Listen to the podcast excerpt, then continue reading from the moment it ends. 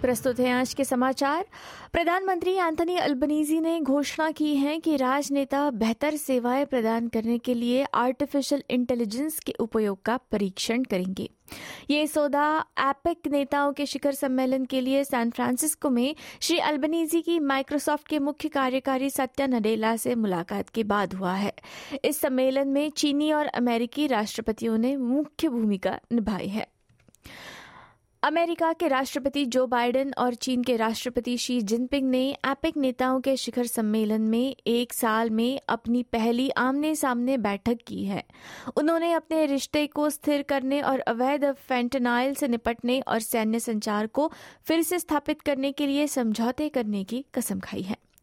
United Nations Security Council ने Israel Hamas संघर्ष का जवाब देने के चार असफल प्रयासों के बाद पूरे गाजा स्ट्रिप में तत्काल और विस्तारित मानवीय गलियारों के लिए एक प्रस्ताव को मंजूरी दे दी है। अमेरिका, यूनाइटेड किंगडम और रूस के अनुपस्थित रहने के साथ वोट बारह शून्य था और इसमें युद्धविराम या इजराइल पर सात अक्टूबर के हमास के हमलों का कोई उल्लेख नहीं है। अनिश्चित काल तक अप्रवासन हिरासत से कई प्रवासियों की रिहाई के बाद सामुदायिक सुरक्षा चिंताओं को संबोधित करते हुए अल्बनीजी सरकार आज यानी सोलह नवंबर को एक फास्ट ट्रैक बिल पारित करने के लिए तैयार है।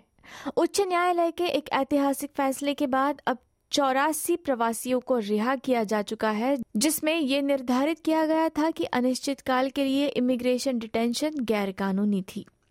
क्वांटस को एक आपराधिक अदालत में सजा का सामना करना पड़ा क्योंकि एक न्यायाधीश ने पाया कि एयरलाइन ने कोविड उन्नीस महामारी की शुरुआत में कार्यस्थल स्वास्थ्य और सुरक्षा कानूनों का उल्लंघन किया था। आपराधिक मामला तब शुरू किया गया था जब प्रशिक्षित स्वास्थ्य और सुरक्षा प्रतिनिधि थियो सेरेमेटिडिस को फरवरी दो हज़ार बीस में दूसरों को काम बंद करने का निर्देश देने के कुछ घंटों बाद पद से हटा दिया गया था। अगली खबर भारत से। भारत ने न्यूजीलैंड के खिलाफ विश्व कप सेमीफाइनल में चार विकेट पर तीन सौ सत्तानवे रन का विशाल स्कोर खड़ा किया। जवाब में न्यूजीलैंड की पूरी टीम तीन सौ सत्ताईस रनों पर सिमट गई। कोहली ने एक सौ सत्रह गेंद पर एक सौ तेरह रन बनाए और शतक बनाकर सचिन तेंदुलकर का रिकॉर्ड तोड़ दिया। श्रेयस अय्यर ने सत्तर गेंद पर एक सौ पाँच रन बनाए।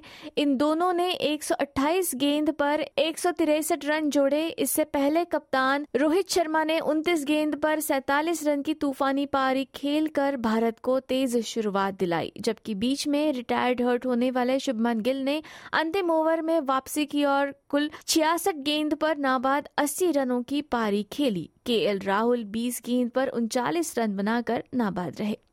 इसी के साथ आज के संक्षिप्त समाचार समाप्त होते हैं। धन्यवाद।